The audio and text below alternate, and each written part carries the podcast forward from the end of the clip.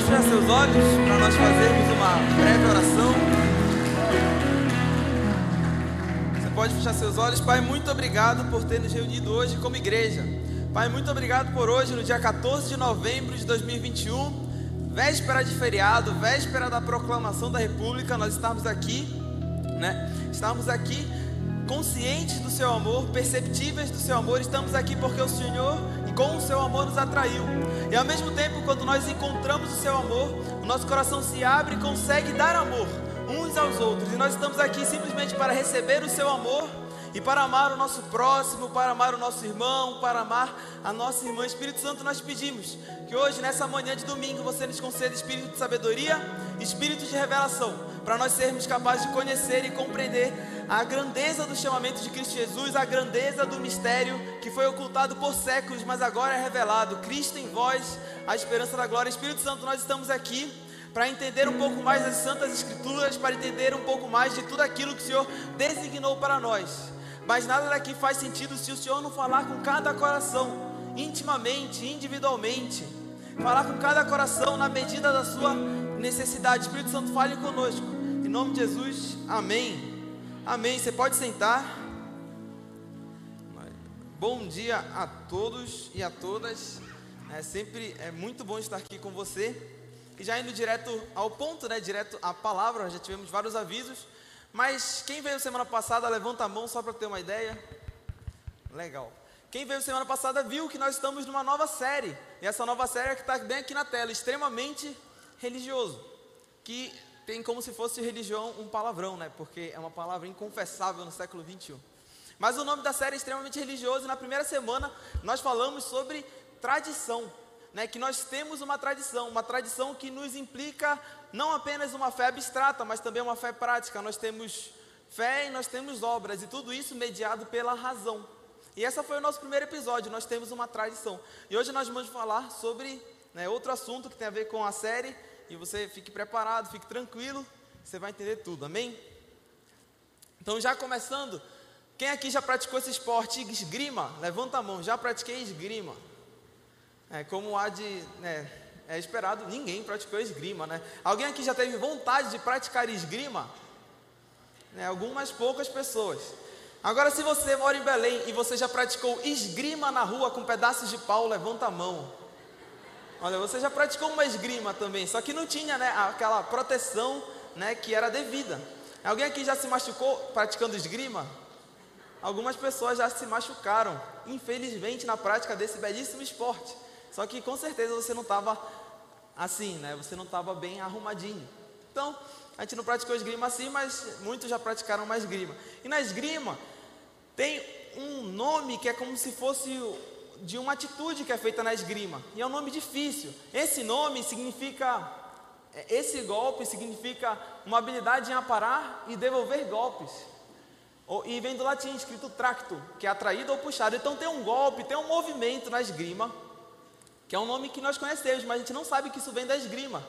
Mas esse movimento, essa habilidade de aparar e devolver golpes, como você sabe na esgrima, né? Estão lutando e vão aparando e devolvendo. O nome desse golpe é treta. Treta. Quem aqui sabe o que é uma treta? Levanta a mão. No sentido vulgar da palavra, no sentido cotidiano. Alguém aqui sabe o que é uma treta? Então a gente sabe o que é treta, a gente não sabia que vinha da esgrima, mas todo mundo sabe o que é uma treta, né? Muita treta, vixe, como diz a música do pregador Lu. Quem conhece essa música? É bem antiga. Muita treta, vixe, muita treta, é muita treta. Então você já ouviu essa música, né? Eu acho, né? Bem antiga mesmo. Treta, no nosso sentido vulgar, cotidiano, tem muito a ver com isso. O Pelé gritando, é treta, é treta. Quem lembra do Pelé? Pelé gritava, é tetra, é tetra. Aí já fizeram um meme, né? Pelé gritando, é treta, é treta. Né? Tem vários memes de treta, né? O pessoal que fica animado quando começa uma treta no grupo do WhatsApp. Alguém aqui já vivenciou uma vez na sua vida uma treta num grupo de WhatsApp? Levanta a mão. Né? E com certeza foi desagradável. Né? Nós temos outro esquilinho falando: treta nossa de cada dia, santificado seja a vossa discórdia. Né? Então tem pessoas que adoram uma treta, mas não a treta da esgrima. Eles querem ver essa treta que você sabe o que é porque você está rindo. Né? Isso te identifica como um bom conhecedor do que é uma treta. Alguém aqui já provocou uma treta? É, ninguém levanta a mão, né? Só tem santinho, aleluia. Ninguém levanta a mão. Mas você sabe que existe uma treta nas escrituras? Existe um problema, como é essa palavra que a gente usa, né? Vulgarmente, treta. Existe um problema, né? Que ocorreu entre pessoas muito importantes nas escrituras. E o nome desse problema, né? Na teologia é chamado de incidente em Antioquia. Se fosse no Brasil, né? Se a gente escrevesse a Bíblia, ia ser a treta de Antioquia. O incidente de Antioquia. Alguém tem uma ideia do que é isso? Você provavelmente já leu, já viu, ninguém tem ideia, então todo mundo vai ver que é, bem, é um fato conhecido. É o incidente de Antioquia. Esse incidente reúne Pedro. Esse aqui é o apóstolo Pedro pregando, obviamente, em Antioquia. Reúne dois personagens muito importantes: Pedro e Paulo. Foi a treta de Antioquia. E para isso nós vamos ler o capítulo 2 de Gálatas inteiro. Então se prepare, preste bastante atenção. Claro que eu vou pausar, mas você vai ver o que foi o incidente em Antioquia. E eu queria pedir para alguém, se puder, me dar umas águas aqui, que eu estou com sede. Graças a Deus. Mas agora você vai ver o que foi o incidente em Antioquia, o que foi essa treta, e você vai ler comigo agora, Gálatas capítulo 2, Epístola Paulina, diz o seguinte: 14 anos depois, subi outra vez a Jerusalém com Barnabé, levando também a Tito. Quem está narrando a história é o apóstolo Paulo, e Tito é aquele título do livro Tito, para as Escrituras subi em obediência a uma revelação e lhes expus o evangelho que prego entre os gentios, mas em particular aos que pareciam de maior influência, para de algum modo não correr ou ter corrido em vão. O que, é que o apóstolo está nos dizendo? Que né, Paulo, Barnabé e Tito, seus discípulos, estavam pregando ao redor da Europa, ao redor da Ásia, como você sabe. Só que depois de 14 anos ele subiu para Jerusalém. Em Jerusalém ficavam os apóstolos. Então ele foi ter como se fosse uma reunião com os apóstolos para acertar alguns pontos de doutrina. Ele foi lá em Jerusalém e ele fala que ele foi falar com as pessoas de maior influência, ou seja, as pessoas que poderiam resolver seu problema. Muito obrigado. Ele foi falar com as pessoas que poderiam resolver o seu problema. E Paulo continua. Contudo, nem mesmo Tito, que estava comigo, sendo grego, foi constrangido a circuncidar-se. Alguém sabe o que é circuncisão? Todo mundo sabe, ninguém gosta de pensar, né? Glória a Deus. Né? Mas a circuncidar-se, por quê? Porque a, o problema que estava ocorrendo lá na igreja, né, na igreja apostólica, era que eles estavam com dúvidas se, porque como os apóstolos vieram da religião judaica, os primeiros cristãos vieram da religião judaica, eles estavam com dúvidas se deveriam seguir alguns ritos e preceitos judaicos ou não, nessa nova maneira de viver chamada cristianismo. Então eles tinham dúvida se uma pessoa convertida deveria se circuncidar ou não. Imagina hoje, você que é homem, está aqui, se quando você se convertesse, você tivesse que se circuncidar. Seria uma beleza, né? Provavelmente você não estaria aqui. Né? Você ia ter que fazer um ato bem doloroso. E o apóstolo continua dizendo né, que Tito, que era grego, não precisou se circuncidar. Então, eles perceberam que esse ponto de doutrina não era talvez o mais importante. E aí Paulo continua, isto por causa dos falsos irmãos que se entremeteram com o fim de espreitar a nossa liberdade que temos em Cristo Jesus reduzir-nos à escravidão, aos quais nem ainda por uma hora nos submetemos, para que a verdade do Evangelho permanecesse entre vós. Paulo acreditava piamente que uma pessoa que se converte ao cristianismo, se converte a Jesus, não deveria se circuncidar, não deveria ter essa espreita de liberdade que Cristo não te pedia. Assim que você me aceite, você se circuncida. Então Paulo acreditava assim, ele vai dizendo que quem queria isso eram os falsos irmãos, e Paulo continua. Enquanto aqueles que pareciam ser de maior influência, quais tenham sido outrora, não me interessa, Deus não aceita a aparência do homem. Esses digo que me pareciam ser alguma coisa, nada me acrescentaram, é um desabafo de Paulo. Antes, pelo contrário, quando viram que o evangelho da incircuncisão, ou seja, o evangelho que dizia que você não precisa se circuncidar, quando viram que esse evangelho me fora confiado, como foi confiado a Pedro o evangelho da circuncisão, que seguia ritos e preceitos judaicos, pois aquele que operou eficazmente em Pedro para o apostolado da circuncisão, também operou eficazmente em mim para com os gentios. Então Paulo vai dizendo que Pedro foi chamado para pregar o evangelho para judeus, para pessoas que já tinham se circuncidado e que talvez acreditassem ser isto necessário, enquanto ele aceitava que ele foi chamado por Deus para pregar para gentios. Gentil, todo aquele que não é judeu, né? sempre pensa nos gregos. Paulo foi chamado para pegar para pessoas como nós, que não são judias, não são judeus. Aí o apóstolo continua. E quando conheceram a graça que me, fora confiar, que me foi dada, Tiago, o autor da carta de Tiago, que nós estudamos semana passada, Tiago, Cefas, né, que é Pedro, e João, que eram reputados colunas, ou seja, eles eram as pessoas mais importantes da igreja apostólica de Jerusalém, Tiago, Pedro e João, que eram reputados como colunas, me estenderam a minha Barnabé a destra de comunhão. Que era, você sabe o que é? A destra de comunhão era você realmente apertar a pessoa, provavelmente com a sua mão direita, que dizia que você tinha paz com ela, que dizia que você tinha amizade, dizia que você tinha comunhão com esta outra pessoa. Então, os, as colunas da igreja estenderam a destra de comunhão para Paulo, dizendo: não tem problema você pregar o evangelho da incircuncisão, não tem problema você falar que não precisa se circuncidar. Continua assim, está tudo certo, né? Nós somos irmãos em Cristo a estender a destra de comunhão, a fim de que nós fôssemos para os gentios e eles para a circuncisão, recomendando-nos somente que nos lembrássemos dos pobres, o que também me esforcei por fazer. E aqui nós lemos né, uma, o começo de Gálatas 2, meio que a metade. Como nós lemos e comentamos, é bem simples, né? Foi mais uma viagem de Paulo para acertar alguns pontos de doutrina, eminentemente da circuncisão ou da incircuncisão. Né? se você já leu a Bíblia, em Atos, no seu capítulo 15, nós temos o que é chamado o Concílio de Jerusalém. Nesse Concílio de Jerusalém, eles também debatem sobre estes pontos, de seguir ou não a lei judaica. Neste concílio, eles resumiram que não deveriam pregar para os gentios circuncisão ou cumprimento da lei, só deveriam pregar né, o Evangelho de Cristo e duas recomendações: não praticar a imoralidade sexual é, rejeitar a comida sacrificada aos ídolos e, salvo engano, também era a terceira, que era ajudar os pobres, que é o que Paulo falou aqui, que eles pediram para lembrar de ajudar os pobres. Alguns acreditam que essa viagem de Gálatas 2 é a mesma viagem do concílio de Atos capítulo 15, é o mesmo concílio.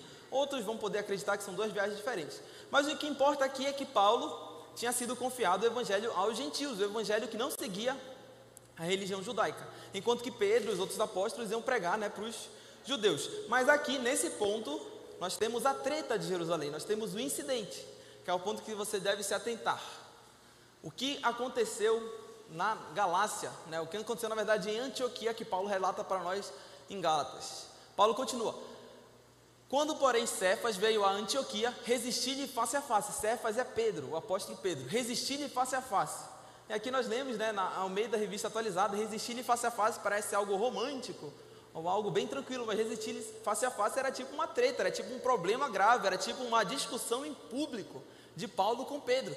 E aí Paulo falando, eu discuti com Pedro, face a face, porque se tornara irrepreensível. Então ele falou, o apóstolo, que é a coluna do evangelho, ele está errando, ele está pecando, ele está sendo repreensível.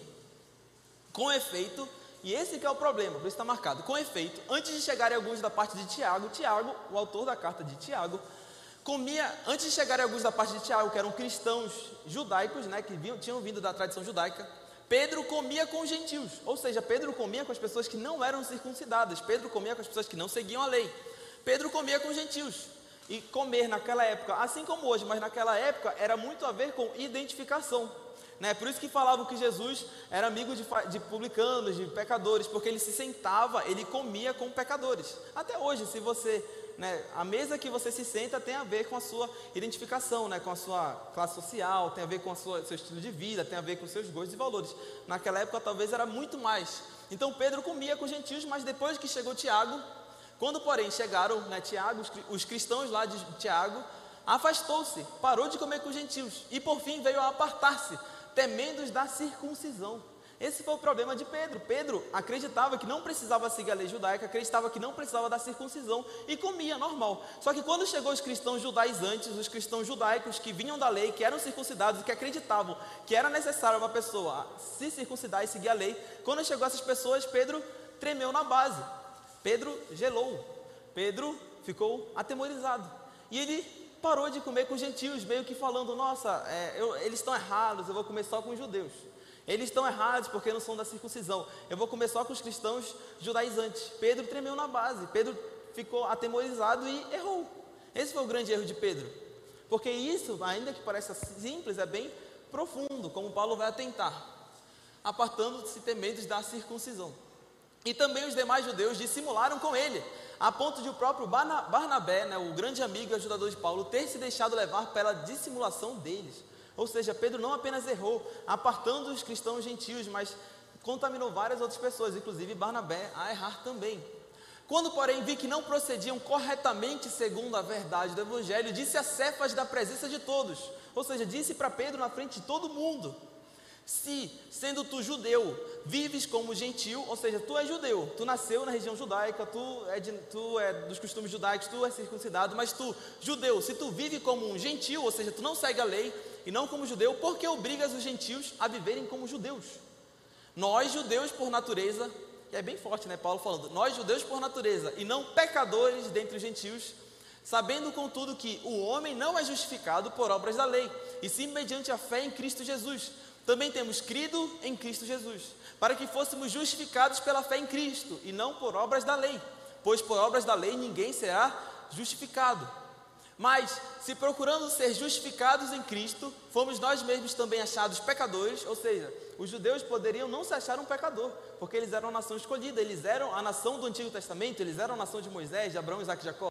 Então talvez eles nem se considerassem uns pecadores. Mas Paulo está falando: se nós achados em Cristo fomos também considerados pecadores, dar-se-á o caso de ser Cristo ministro do pecado, ou seja, Cristo está fazendo a gente pecar? Certo que não.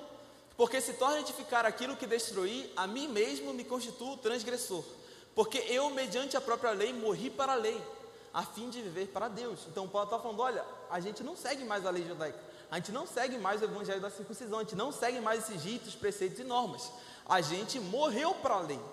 Isso é uma verdade para nós como igreja. Nós morremos para esta lei, a fim de vivermos para Deus. Paulo continua. Esse versículo é famoso.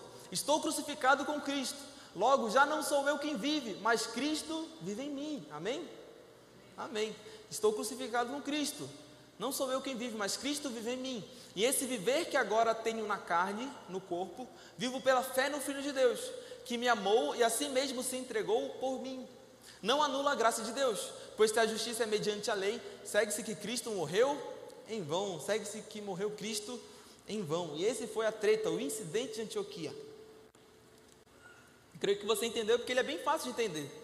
Né? Só resumindo, né? o Pedro tinha acertado né, na doutrina, lá como a gente viu em Galatas 2, o apóstolo Cefas, né, o apóstolo Pedro, que não era necessária a circuncisão. Então ele se sentava com os cristãos gentios. Contudo, chegou os cristãos judeus, os cristãos da circuncisão, ele ficou atemorizado, ficou com medo, né, medinho e se separou. E Paulo contende com ele face a face, falando: olha, isso está errado. Porque assim você está dizendo que uma pessoa é justificada pelas obras da lei. Ou seja, você está falando que uma pessoa é salva, que uma pessoa é aceita por Deus, porque ela segue a lei. E não é assim que a gente crê. E é isso que Paulo está falando. E pensando nesse ponto, pensando sobre isso, nós chegamos ao nosso segundo episódio da série, extremamente religioso. Hoje nós vamos falar brevemente sobre legalismo. Legalismo. Alguém aqui já ouviu falar de legalismo? Levanta a mão. Pouquíssimas pessoas, graças a Deus, acho que isso é bom. Legalismo. A gente vai explicar rapidamente o que é legalismo. Mas legalismo foi o que Pedro fez. Legalismo tem algumas exceções, mas uma exceção é essa que você não é aceito por Deus, você não é salvo somente mediante sua fé, mas você é aceito, você é salvo mediante uma obra da lei. Por exemplo, imagina se a gente chegasse aqui na igreja e a pessoa que estivesse falando falasse: Olha, se você não der o dízimo, você não vai ser salvo. Isso é errado, isso é mentira, isso é um legalismo. Você está colocando uma lei. Ou imagina, né? Isso foi mais clássico, né? Não é da minha época, mas falavam que antigamente as mulheres não poderiam andar de calças na igreja. Alguém se lembra disso? Não é da minha época, eu tenho meus 15 anos ainda. Não é muito da minha época, mas era como se chegasse e falasse: olha, se uma mulher anda de calça, ela vai para o inferno. Ela não é aceita por Deus. O que, que é isso? Legalismo. Você está colocando uma lei nessa pessoa. Ou se falasse que a mulher não pode pintar o cabelo. Coitada da minha mãe, né? Porque eu nunca vi minha mãe com cabelo original. Então, e eu tenho 23 anos. Né? Então estou esperando esse saudoso dia que eu vou ver minha mãe com cabelo original. Né? Mas imagina, a mamãe não ia para o céu. Né? Minha mãe não ia para o céu, ela ia ficar no, né, no, no outro lugar lá, e isso é horrível. Isso seria legalismo. Ou se falasse para um homem, você não pode ir para a academia. Né? Alguns vão dizer glória a Deus, tipo eu, não é brincadeira. Mas, é, mas outros vão ficar muito tristes, não faz sentido, você não pode ir para a academia? Que que é isso? Eu lembro que o pastor Sebastião, lá da Assembleia de Deus da Pedreira, ele falava uma história que quando ele era mais novo, ele foi jogar bola no domingo, e era pecado, era errado. E aí no domingo à noite, todo mundo que jogou bola tinha que pedir perdão para a igreja por ter jogado bola, por ter jogado futebol. Olha essa, essa noção. Só que quando a gente pensa em legalismo, a gente tem uma tentação de só pensar no do passado, a gente não pensa nos de hoje em dia. Né? A gente pode ser um instrumento de legalismo. Alguns vão acreditar que o legalismo é a tentação das pessoas que estão próximas de Deus. É a tentação dos soberbos. A pessoa se acha tão boa, se acha tão santa que ela se torna um legalista, ela se torna um moralista.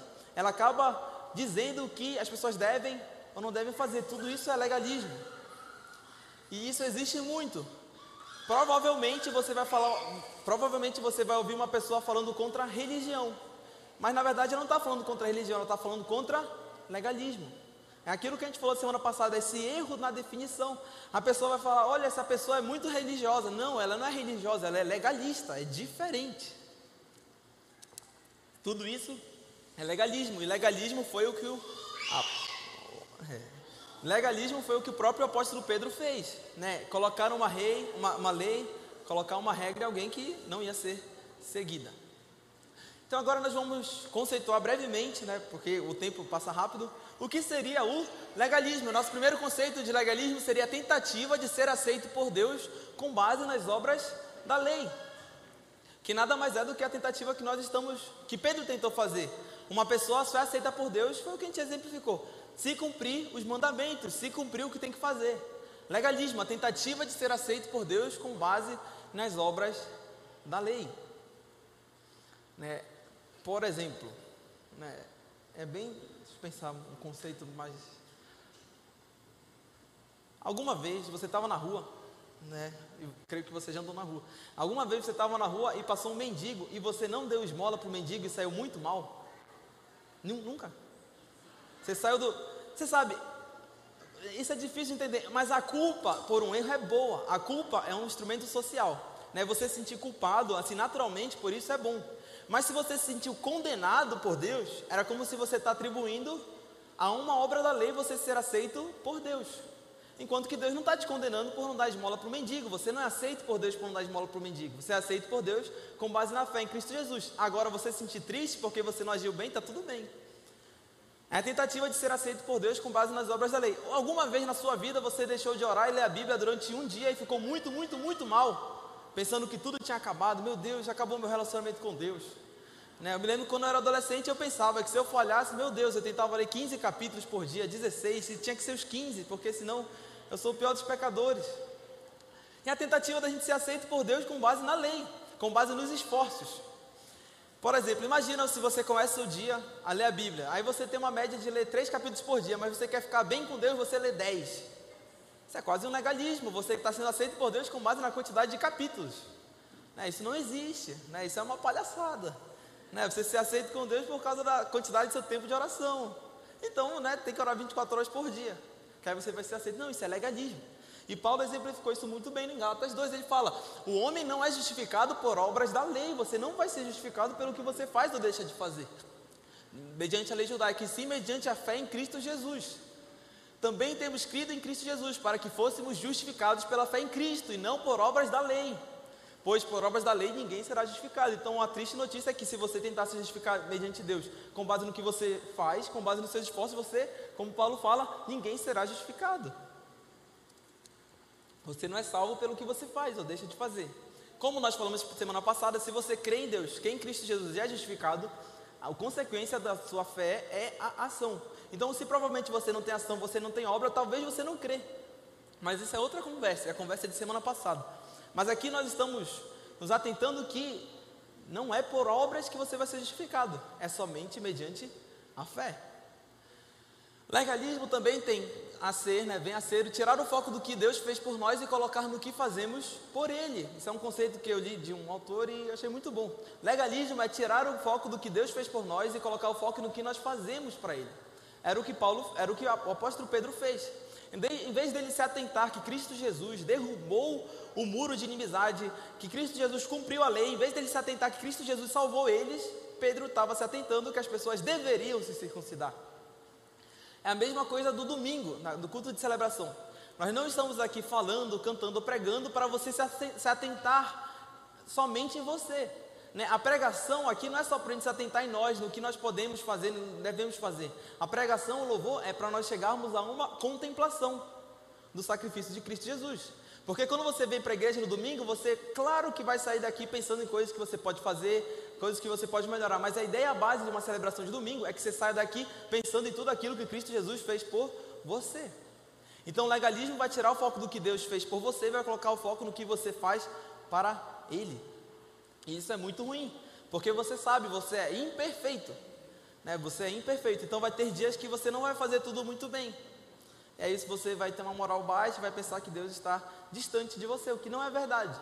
Né? Talvez nesse dia Deus está mais próximo do que nunca. Legalismo é isso, tirar o foco no que importa, que é a relação de Deus para conosco. Legalismo é a última definição que eu venho a trazer, também vem a ser isso, é o, talvez o mais comum. Impor regras aos seus irmãos e irmãs, as definindo como pecado. Você coloca uma regra e fala que isso é pecado. Né? Quando eu cresci, né, hoje em dia está bem mais normal nas igrejas. Né? Por exemplo, quem aqui tem uma tatuagem, levanta a mão. Poucas pessoas. Quando eu cresci, eu cresci bem na efervescência né, das igrejas debatendo entre ter tatuagem se era pecado e errado ou não. E eu cresci nessa efervescência baixa intelectual né, das igrejas protestantes, nessa discussão se era pecado ou não. Alguém já ouviu falar que tatuagem é pecado? Muitas pessoas. Até que eu me lembro, né, vendo um breve, breve análise sociológica, eu me lembro que começou a surgir muitas igrejas que os pastores eram tatuados. Aí parece que quando começou a surgir os pastores tatuados, passou. Hoje em dia é bem mais difícil você ver alguém falando que usar tatuagem é pecado. Mas isso pode ser um exemplo de legalismo. Você impõe uma regra para o seu irmão e para sua irmã e fala que isso é pecado. Né? Fala que isso é pecado. E sendo sincero, a definição de pecado é muito profunda, é muito complexa. Tem até um livro clássico da teologia chamado Teologia Moral, me engano, são quatro volumes de Afonso de Ligório. Ele vai definir pecados. Então, se eu ou você nos atrevemos a de definir um pecado, é porque nós somos muito inteligentes, nós somos muito sábios, nós somos assim, o, cara.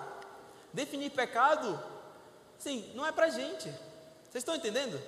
Não é a gente que define pecado. Por exemplo, o C.S. Lewis, o grande autor britânico, dizia né, que o que acontecia na época dele era que eu sou cristão, eu não gosto de uma prática. Por exemplo, eu não gosto de futebol.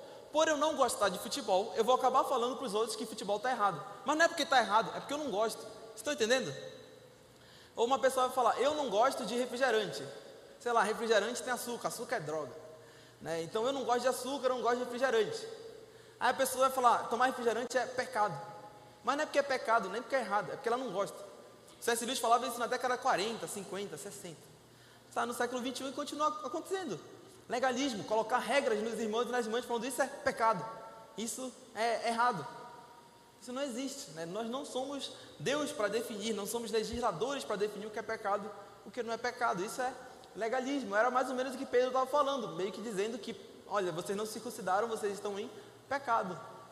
Eu sei que você assistindo a pregação já está pensando em vários exemplos, né, de vezes que alguém definiu uma coisa pecado e você viu que não era bem assim. Mas o que acontece? Quem é que conhece o jogador, né? Bem famoso. Uma vez eu vi, parece uma piada, uma pessoa perguntou para outra pessoa se driblar no futebol é pecado. Porque driblar no futebol é enganar o próximo. Então driblar, imagina, Nildo, driblar é pecado. Porque a pessoa é legalista. Ela veio, por exemplo, aqui essa foto está borrada, é de propósito, né? Para você ver o movimento. O Neymar driblou os dois jogadores da Colômbia, eles caíram no chão. O Neymar enganou eles. Né? Ele fez, vai para lá que eu vou para cá. O Neymar é um enganador. O Neymar é um pecador. Vocês estão entendendo? É legalismo, não tem sentido. Ah, enganar alguém é pecado. Outra coisa que, por exemplo, talvez eu fui muito legalista na vida ou não, né? Só Deus sabe. Mas eu me lembro que na igreja faziam festa surpresa para meu pai. E se meu pai perguntasse, Vitor, estão fazendo uma festa surpresa para mim, eu sempre falava, tão, porque eu não ia mentir, porque mentir é pecado. Então nunca dizia, nunca tentava enganar nesse sentido, nunca tentava desconversar, eu sempre dizia sim. Aí eu falava, não me avisem, porque se falar para mim eu vou falar a verdade, que eu não sou mentiroso. Então, legalista. Tipo, imagina, driblar é pecado. É, tentar enganar alguém para uma festa surpresa é pecado também. Então você vai viver uma vida muito triste muito infeliz, assim, tentando definir pecados. Né? Quem é você para definir pecados? Né? Então, isso é legalismo. Né? Você começar a definir regras. Né? Por exemplo, alguém aqui fica estudando teologia e filosofia durante 15 horas por dia, assim, o dia inteiro? Não, ninguém. Então, provavelmente não é um trabalho para a gente, né? definir pecados e erros. Mas eu vou deixar para você uma coisa bem rapidinha para a gente começar a sair do legalismo. E é uma definição da teologia sobre pecado, né? Nunca pensei que eu ia ter que falar sobre isso assim, mas é importante você entender. Você pode até anotar, é bem interessante, isso é quase clássico. Na teologia, a gente entende que um pecado, ele é composto de três partes. Faz assim comigo, três partes. Três partes. Um pecado, um erro para com Deus, que é uma coisa grave, é composta de três partes. A primeira parte é o objeto, que é o ato. Ou seja, o ato em si tem que ser pecaminoso mas isso não pode ser isolado, ele tem que ter comunhão com os outros dois, duas partes. A segunda parte é a intenção ou finalidade, e a terceira parte, circunstâncias ou meio. Vou dar um exemplo para você. Usando futebol.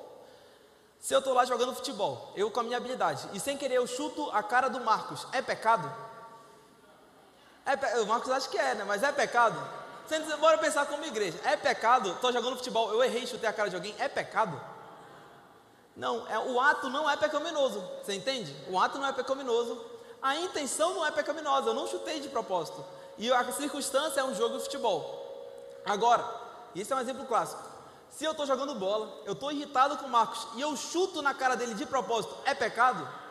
Teologicamente sim, porque o ato não é pecaminoso, mas a intenção é pecaminosa. É querer arrebentar a cara do Marcos, o nariz, a boca e tal. Isso é uma intenção pecaminosa. E a circunstância, mais uma vez, é um jogo de futebol. Outro exemplo, mais, né, mais simples também, é bem comum. Um ato sexual. O ato sexual por si só, o objeto do ato sexual é pecado? Não. Agora, a circunstância dele pode ser uma circunstância pecaminosa ou não. Se o ato sexual ele é feito no casamento, é pecado? Não, mas se ele é feito fora ou, ou antes do casamento, obviamente é pecado. E tem uma coisa que é a intenção do, do, ato sexual. A intenção clássica do direito natural vai dizer que a intenção é a procriação. Mas isso é conversa para outras histórias. E são exemplos assim. É, a gente não é legislador de pecado, mas isso é só uma, uma breve né, análise para você entender o que é pecado e o que não é pecado teologicamente. Então, o pecado não é só a feitura da coisa, tem a ver com a intenção e com a circunstância. Por exemplo, outro e último exemplo clássico da teologia é o seguinte: né, né não vou tentar usar ninguém porque é um exemplo muito ruim. Tem uma pessoa, ele é um pai de família. É uma pessoa, um pai de família. Ele tem uma esposa e duas filhas. E um cara manda ele matar outra pessoa e coloca uma cabeça, uma, uma arma na cabeça das suas filhas e da sua esposa, falando: Olha, se você não matar elas, você vai, elas vão morrer. Se você não matar esse homem, vai, essa, essas suas filhas vão morrer. Vocês estão entendendo? Isso é mais profundo para você pensar. Eu não vou dar resposta. Eu faço isso no meu passatempo mental. Né? E aí, eu estava fazendo isso ontem. Cara, muito legal. Aí, e aí você, e aí você para você entender, então tem uma arma que deram para um cara, ele tem que matar uma pessoa, se ele não matar, a família e as filhas vão morrer. Vocês estão entendendo, né? O ato é pecaminoso, obviamente, ele vai matar alguém. A intenção dele não é pecaminosa, ele não quer matar alguém. E a circunstância é porque ele não quer ver a morte das filhas. Então, é bem profundo, mas para você entender, se ele matar uma pessoa, é um mal, certo? É mal. Se ele não matar a pessoa, vai ocorrer outro mal. E aí vocês ficam pensando durante a semana para pensar se isso é pecado ou não é pecado. É um passatempo para você. Você não precisa dizer para ninguém, você só passa tempo pensando, vai pensar numa coisa racionalmente boa. Né? E tem um último exemplo sobre pecado, é, é um assunto interessante. Né? Por exemplo, é como contam: imagina que você é um alemão e você está na Segunda Guerra Mundial e você esconde judeus na sua casa. Vocês entenderam? Você é um alemão e escondeu judeus na sua casa. Chegou um soldado nazista e ele fala: Tem judeu na sua casa? Se você disser sim, ele vai entrar na sua casa e vai matar os judeus. Se, ele, se você disser não e o alemão confiar, o soldado confiar em você, os judeus vão ser salvos. E outra discussão. O ato é uma mentira e mentir é errado, mas a intenção e a circunstância nem de longe está errado. Então muitos, boas pessoas acreditam que o certo a se fazer seria não falar que, que tinha judeus, não falar a verdade. Mas você percebe? Isso é só para você perceber que essa definição de pecado é muito profunda, é muito complexa. Se a gente conseguir fazer essa definição na nossa vida, a gente é demais. Agora, tentar legislar a vida dos outros, tentar impor regras aos outros, olhar para a vida de alguém e ficar julgando pecados, isso não cabe a nós. Teologicamente, existem os pecados que são indesculpáveis, que são o decálogo, os dez mandamentos: matar, roubar, mentir. Todo mundo acredita que isso não tem desculpa. Assim, que a pessoa não sabe, todos sabem que isso é errado, mas mesmo assim, quem é você para ficar julgando né, os pecados, os erros de alguém? Vocês estão entendendo? Isso é só para você perceber, cara, isso é muito profundo, isso é muito complexo. Não cabe a nós impor legalismo. Não cabe a nós impor legalismo. E religião não é legalismo. Legalismo é um, é um falsário da religião. Você ser uma pessoa religiosa quer dizer que você é temente a Deus e segue seus preceitos. Não quer dizer que você é legalista. Você pode ficar de pé?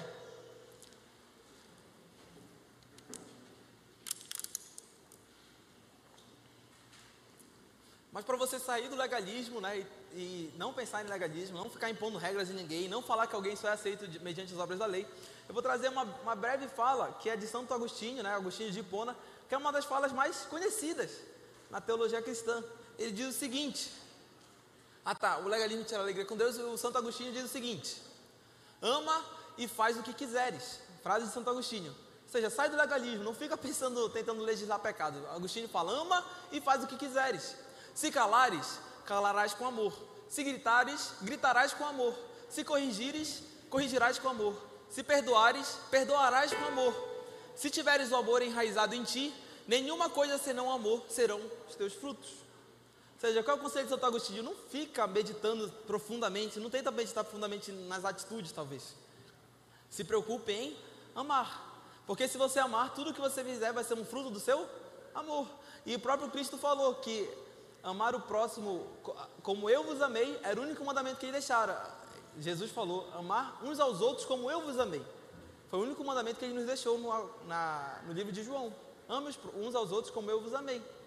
E Paulo vai dizer que o cumprimento de toda a lei é baseado no preceito do amor. Se você ama, você está cumprindo todos os mandamentos. E Agostinho vai dizer: não se preocupa com isso. Ame a Deus, é a frase que ficou: ame a Deus e faz o que quiseres. Porque você vai fazer tudo em amor. E nós, como igreja, não somos uma igreja legalista. Amém? Nós não estamos aqui para legislar, para regular, para condenar. Nós não estamos aqui para ser uma porta fechada para as pessoas de fora. Nós estamos aqui para amar. Estamos aqui para amar. Você pode fechar seus olhos? Pai, muito obrigado por hoje de manhã. Pai, muito obrigado porque nós aprendemos que nós não somos legalistas. Não vem nem a nós essa capacidade de legislar pecado, de julgar. Pai, muito obrigado porque nós aprendemos e entendemos que nós, como igreja, nós devemos amar. Fazer tudo baseado em amor, fazer tudo por amor, fazer tudo para amar. E não fazer as coisas tentando falar quem está certo ou quem está errado, quem está dentro, quem está fora. Espírito Santo, nós pedimos que você nos conceda a sua graça e nos conceda a sua sabedoria. Para conseguir amar pessoas talvez estranhas a nós, pessoas diferentes, que têm um estilo de vida inovador. Nos ajuda a amar a todos e a não sermos legalistas. O legalismo tira a nossa alegria de viver com o Senhor. E tudo que nós queremos é essa alegria. Pai, muito obrigado por tudo. Em nome de Jesus. Amém.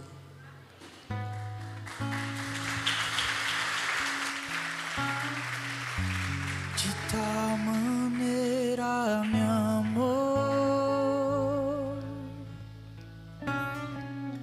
por meus pecados pagou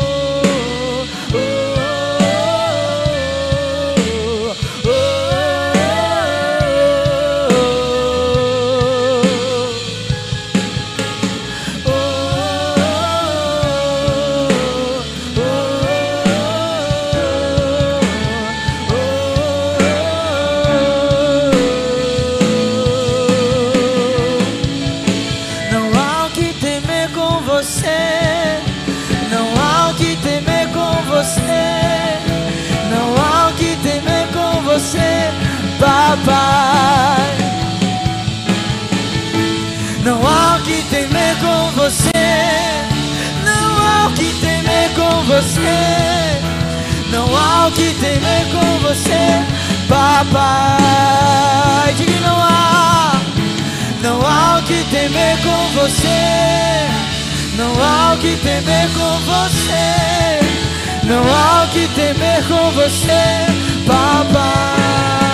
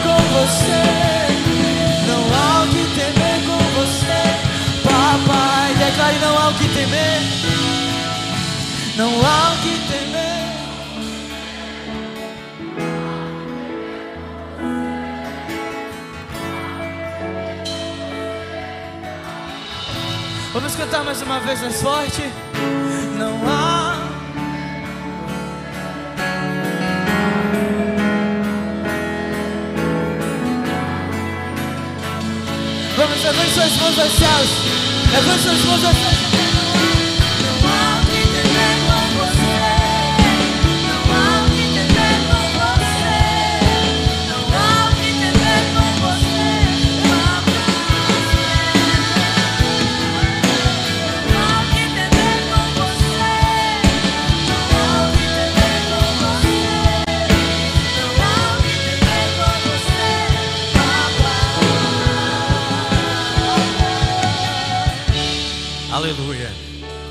Que manhã, que dia. Mas esse dia Deus preparou para você, para que você pudesse encontrar a Ele, e conhecê-lo, amá-lo, e perceber o amor que Ele tem por você. Talvez você veio com tanta bagagem legalista na sua companhia e nesta manhã Deus te convida a entregar essa bagagem nas mãos dele e amar apenas. Eu queria convidar você que está aqui conosco nessa manhã, se desejar, vem aqui à frente. Nós gostaríamos muito de orar por você. E gostaríamos mais ainda de amar você, de conhecer você um pouco mais. Você tem liberdade agora de sair do seu lugar e vir aqui à frente apenas expressar o quanto você está grato ao Senhor por ter lhe trazido nessa manhã e ter falado com você. Venha, pode vir. Você que tem algo que quer deixar aos pés de Jesus, também pode vir. Seria muito bom nós encerrarmos essa manhã com esse ato profético, declarando que você é amado, é amada, que você é favorecido, favorecida, que você é abençoado, abençoada, que você está liberto, que você realmente está vivo para uma nova viva, uma nova vida, uma vida de esperança, de fé. Pode vir, pode vir, pode vir. Estamos em família, estamos entre irmãos, estamos entre amigos. É muito bom quando nós entendemos o processo restaurador de Deus na nossa vida. Que bom. Esse ato é para você, esse ato é para mim. Você pode vir. Nós temos espaço aqui à vontade. Você pode apresentar a sua família. Você vem aqui para apresentar a sua família. Você vem aqui para apresentar o seu trabalho. Você vem aqui para apresentar a sua vida. Eu queria que toda a igreja agora estendesse as mãos em direção a essas pessoas tão amadas do Senhor. Pai querido, em nome de Jesus, que a tua graça, o teu amor, preenche os corações de todos aqui presentes. Que o teu perdão possa inundar a vida de cada homem e de cada mulher. Que possamos ser pessoas restauradas, transformadas pela ação do teu Espírito Santo, pela ação da tua palavra que entendemos nessa manhã e que assumimos o compromisso de acreditar nela, acreditar que tu nos amas acreditar que somos salvos não por nossos méritos, não pelo que fazemos, mas pela tua graça. Abençoa-os, abençoa-nos, leva-nos em paz, em segurança, de volta aos nossos lares, nos concedendo uma, uma semana esplêndida, maravilhosa, um domingo de muita alegria, junto à nossa família. Abençoa cada família aqui representada possam experimentar durante essa semana experiências contigo, momentos contigo, circunstâncias contigo, em o nome do Senhor Jesus. Que a graça do Senhor Jesus, o amor de Deus, nosso Pai, e as doces comunhões do Santo e Poderoso Espírito do Senhor, seja com você, com a nossa igreja, com a sua família, hoje e para todo sempre. Se você crê nisso, erga as tuas duas mãos aos céus, diga. Eu creio em Jesus e sou salvo por isso, apenas isso. Diga isso. Eu creio em Jesus. Mais uma vez, eu creio em Jesus. E isso basta para ser salvo. Estenda as suas duas mãos aos céus agora. Dê uma mega salva de palmas ao Senhor para a sua salvação. Lá fora, ingresso do acampamento, ingresso para o cinema. Deus Abençoe sua família. Uma semana maravilhosa. A melhor semana da sua vida começa agora. Deus abençoe.